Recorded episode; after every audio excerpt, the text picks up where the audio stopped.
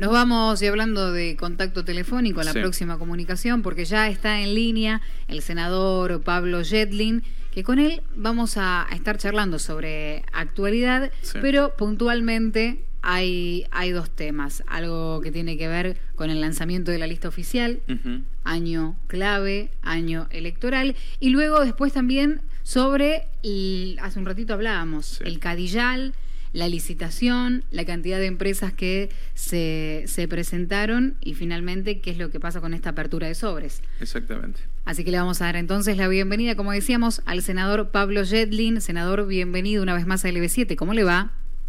Hola Naomi, ¿cómo estás? Carlos, ¿cómo les va? Gusto escucharlos. Lo mismo decimos nosotros, gracias como siempre por tener la generosidad de poder charlar unos minutitos en medio de, de esta agenda que me imagino que va a estar apretadísima en este comienzo de semana.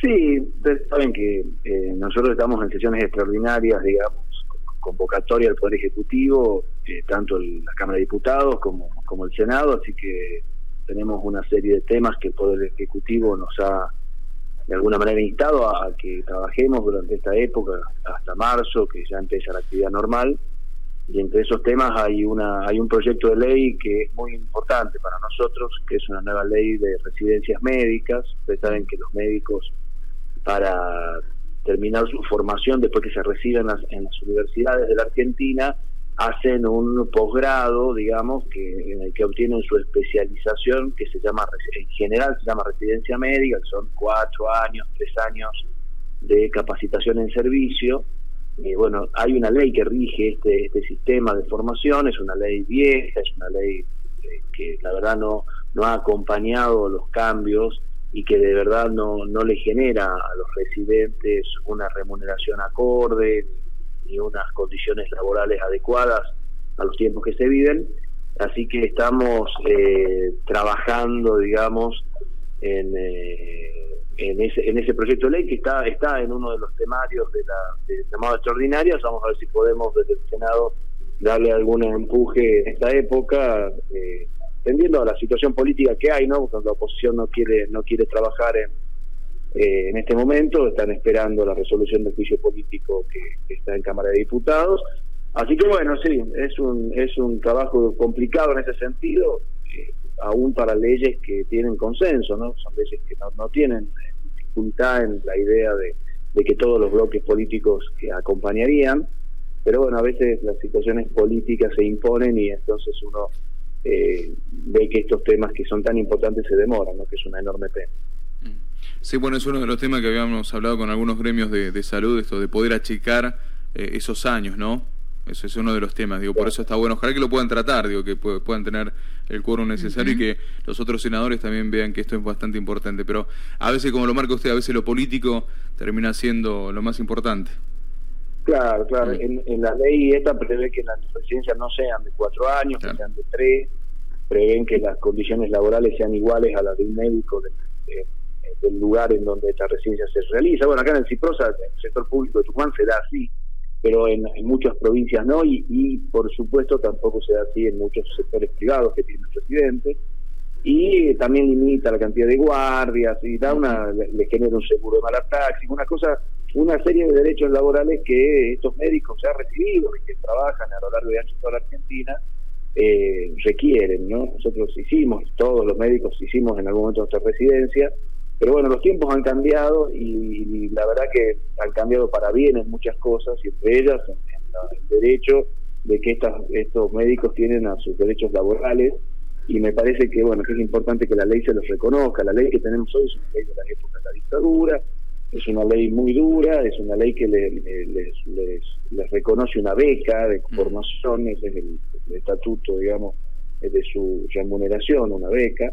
y entonces con ese con este sistema de beca en muchos lugares se aprovechan y la verdad que les pagan miserias y, los hacen trabajar en forma eh, demasiado agresiva cuando lo que en realidad estos médicos tienen que hacer es formarse, obviamente trabajando, pero en condiciones que les permitan, eh, digamos, aprovechar esa formación. Así que bueno, me parece que es un tema importante, nosotros tenemos pendiente, aparte ya con dictamen, pero no está puesto en el estado de, de extraordinaria la ley de la nueva ley de enfermería, tenemos una nueva ley del Consejo Federal de Salud. Hay mucho, hay mucho trabajo en la Comisión de Salud de la Comisión ahí en Senado. Así que bueno, sí, y como ustedes decían también, se viene un año electoral y, acá en Tucumán es un año, ya, ya quedan 104 días para la elección acá en la provincia. Así que también desde nuestro espacio eh, territorial, digamos, político acá en Capital, con mi hermano, con la doctora Tirado y con, con los que representamos, digamos, la lista oficial acá en San Miguel de Tucumán, vamos a vamos a también participar apoyando, por supuesto, la fórmula de Osvaldo Jaldo, Mansur y de Roxana Tala como intendenta para, para estas elecciones. ¿Cómo fue eh, el armado? ¿Cómo? Porque en, algún momento, esto uno no se quiso adelantar, ¿no? Porque había otros problemas en el medio. Ya después con el Mundial estuvimos en, en otra, enseguida vinieron las fiestas. Mm. Y ahora sí, este 2023 y con 100 días, un poquito más. Realmente es muy poco tiempo. ¿Cómo, cómo es la conformación de esa lista y cómo empieza, empieza la campaña o cómo se continúa? Sí, yo creo que el, peronismo tiene esta característica, es bastante vertical en estas decisiones. Nosotros, yo como consejero del, Partido Socialista, ya nos habíamos reunido fines del año pasado, definiendo un poco, bueno, ustedes saben que venimos de, una interna importante en la elección anterior, en donde el peronismo, digamos, tuvo una interna importante, pero que después, eh, en forma unificada, en base a los resultados de esa paso, eh, dimos la elección para diputados eh, anterior. Y bueno, y en este caso ya con la presencia de Osvaldo Jaldo, ya de alguna manera como gobernador, más allá de que es el vicegobernador a cargo del Poder Ejecutivo hoy, eh, y con Juan Mansur como jefe de gabinete de ministros, eh, como vicegobernador en la fórmula, el peronismo de la provincia se ha alineado de alguna manera y eso ha permitido bueno las distintas decisiones que se están dando en este momento en base, por ejemplo, a la, la elección de la doctora Chala como candidata a intendente, pero también en cada uno de los circuitos, jurisdicciones, ciudades, con el sistema electoral y la ley electoral que tenemos los humanos, eh, para dar una, bueno, una, una respuesta a la ciudadanía que a nosotros nos parece que es la, la, mejor. ¿no? Nosotros no, no dudamos de que Tucumán tiene muchos problemas y que estos problemas tienen un tiempo importante y que es responsabilidad, por supuesto, de la política resolverlos pero también hemos visto a lo largo de la historia de la política argentina cómo cuando los gobiernos eh, que no, por ejemplo, el gobierno anterior eh, gobierna a la Argentina, gobiernan para la ciudad de Buenos Aires y se olvidan de las obras acá en la provincia de Tucumán. Entonces nosotros necesitamos que el peronismo vuelva a ganar en Tucumán, que, sea un envío importante y que de alguna manera marque una hoja de ruta para este año electoral que también tenga un impulso a, a, elecciones nacionales que nos permitan sostener el gobierno nacional. Y en este caso, más aún hoy con la figura de nuestro gobernador eh, en uso de licencia, el doctor Mansur, eh, como jefe de gabinete, que también empieza a encontrar una, eh, una posibilidad también de estar en ese, en ese armado nacional. Mm. Bueno, es claro el armado aquí en, la provincia, eh, lo que tiene que ver con la campaña, y cómo lo ve a nivel nacional, quién sería el representante, porque también está en duda ese tema, ¿no? De quién va a encabezar la lista. No, claro, ahí está mucho más peleado. Eh, la parte de la elección nacional prevé la posibilidad de paso, que nosotros acá no tenemos.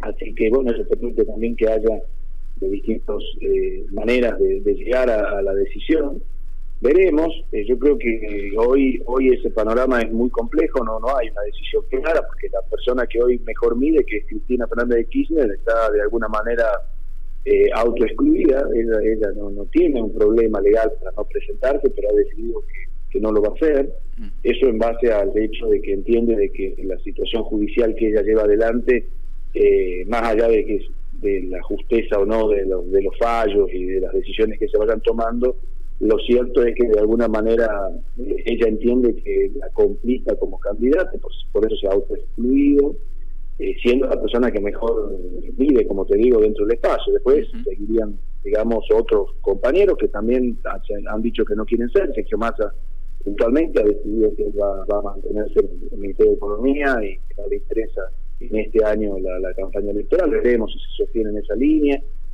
Eh, por supuesto, el doctor Mansur y otros gobernadores eh, también están con esa, bueno, es un grupo de, dirigentes internos, pero mismo tiene muchos dirigentes, y bueno, los mecanismos de selección están son muy claros para la ley electoral nacional, a través de un sistema de paso. Me imagino que bueno, nuestro presidente, inclusive Alberto Fernández, ha expresado eh, eh, su voluntad quizás de, repetir el, la verdad que él ha tenido eh, una gestión muy dura porque le ha tocado no solamente heredar una deuda impagable, que por supuesto ha condicionado todas las políticas nacionales, sino que aparte ha tenido que vivir la pandemia que con esa deuda y con la restricción externa de dinero que tiene la Argentina, le ha conllevado una serie de enormes problemas de gestión que, bueno, por supuesto eh, es lógico que eh, en este año se empieza a notar algún nivel de mejora en los y todo,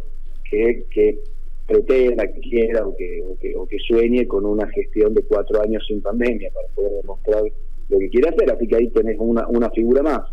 Así que bueno, es, es un tema complejo, la oposición tampoco ha decidido todavía su candidato, así que este es un proceso que que va a ir y venir hasta agosto del año que viene. Nosotros creo que acá en Tucumán, hasta, bueno, nos vamos a enfocar en estos 100 días en, lo tucumano, en, los candidatos, yo no tengo duda que, bueno, por lo menos desde el oficialismo está claro la fórmula, y candidatos, la, la oposición todavía Tucumán no se ha puesto de acuerdo, no sabemos si va a ser Roberto Sánchez, si Paro, si van a ir juntos y separados, no van a necesitar. Y bueno, esperaremos para, para, bueno, para ver y poder expresarle a la ciudadanía cuáles creemos nosotros que son las mejores alternativas para, eh, para ellos. Nosotros, desde el espacio nuestro, puntualmente, desde nuestra lista oficial de la capital, eh, tenemos un grupo de gente que hace bastantes años trabaja en política, pero que en el lugar donde hemos estado, ya sea el Ministerio de Salud, o el Ministerio de Desarrollo, o, o la Secretaría General de la Gobernación, diputados o senadores, en el caso mío, Siempre hemos demostrado que nuestra tarea tiene que ver con la honestidad, el trabajo y los resultados y, cosas que, podemos mostrar que hemos hecho. Y creemos que esa es la línea que, bueno, que de alguna manera vamos a ofrecerle a la ciudadanía para, para que nos acompañen en el voto este 14 de marzo. Bien, bien, bien. Seguramente con el correr de, los días y más cercano a la fecha vamos a estar hablando cuestiones netamente políticas cuando por ahí esté el escenario un poquito más definido, pero sí, senador, algo que tiene que ver con una noticia de estos últimos días es la apertura de sobres con respecto a las obras del Cadillal. Sí, sí, ayer ha sido un acto importante, me parece, pues sobre todo por la, palabra empeñada del, gobernador Geraldo, de, hacerlo eh, aún en enero, con todas las dificultades administrativas que enero implica para la administración pública, eh, y obtener bueno un cortejo de precios que además tiene todo el respaldo del DNU, DNU que va a estar validado también en legislatura como ley y que bueno permite de esta manera saltear algunos procesos administrativos mucho más engorrosos, se han tres empresas, esas empresas han presentado sus sobres con distintos valores de, de oferta, pero no es solamente el valor de la oferta lo que se tiene en cuenta, la gente técnica, criterios de, de obra pública tienen que evaluar si la oferta, digamos, además de lo económico, en lo técnico es comparable, cuál es la mejor. Y bueno, la idea es que, por supuesto, el dique Cadillal, que es tan importante para nosotros, porque nos genera no solamente agua de río, sino agua potable, también actividades turísticas, actividades recreativas, y es un lugar que, queremos tanto, pueda ser reparada esa, esa, esa presa que, que se hace con un sistema muy particular. Estamos hablando de una obra que la versión más barata de las ofertas de ayer estuvo entre 600, 600 millones de pesos a más de mil millones de pesos eh, y bueno, la provincia ha decidido que lo va a usar, lo va a gastar con fondos propios para ir después a reclamar, por supuesto, en Nación, en el DORCET, eh, la recuperación de estos recursos, porque esto le corresponde en realidad a la Nación resolverlo. Pero bueno, entiendo que la decisión de haberlo tomado, eh, la urgencia del caso, ha sido muy acertada y bueno, por suerte esto eh, sigue su curso, pero según entiendo, en, 14 días ahora va a estar iniciando. Bien. O sea que la empresa, quien, quien está ahora prestando servicio, no, no, no le corresponde nada o solo es Nación? ¿Quién se hace cargo en eh, este caso? En este caso, obviamente, la provincia toma la decisión de, de hacer la obra, pero digo, ¿la empresa que es prestataria?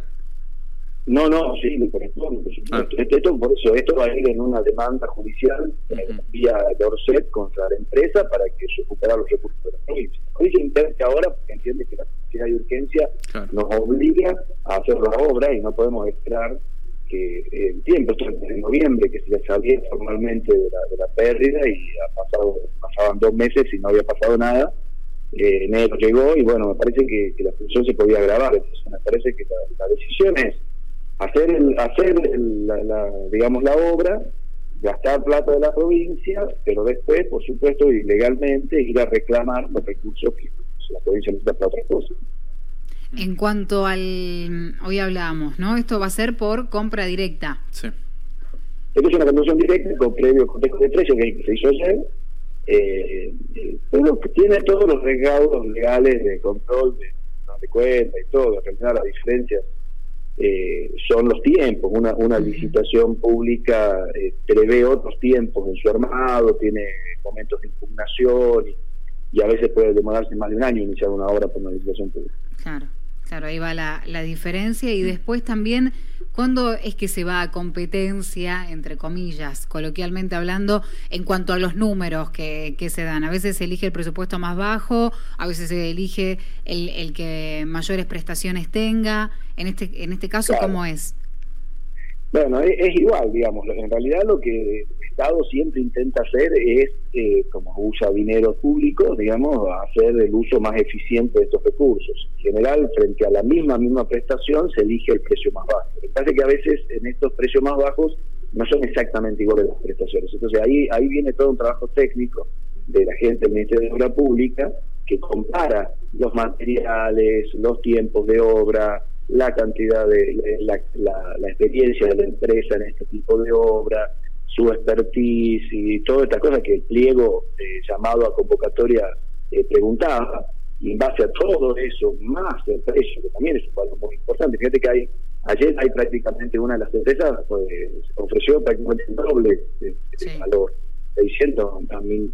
Bueno, entonces, pero bueno, obviamente el objetivo es eh, contratar con la empresa que haga mejor el trabajo en forma más eficiente y con el menor costo posible para el Estado. Pero eso no es tan sencillo como decir que siempre el que se ofrece más barato es el que va a ganar. Eso es un tema que, no siempre es así, por eso eh, hay, una, hay una comisión de adjudicación que, se junta, que es técnica y que define en base a las tres ofertas que se hicieron cuál es la que el Estado va a tomar. Senador, bueno, agradecerle la comunicación con el EB7 Radio Tucumán, como siempre, muy atento. No, que estén muy bien, que tengan un.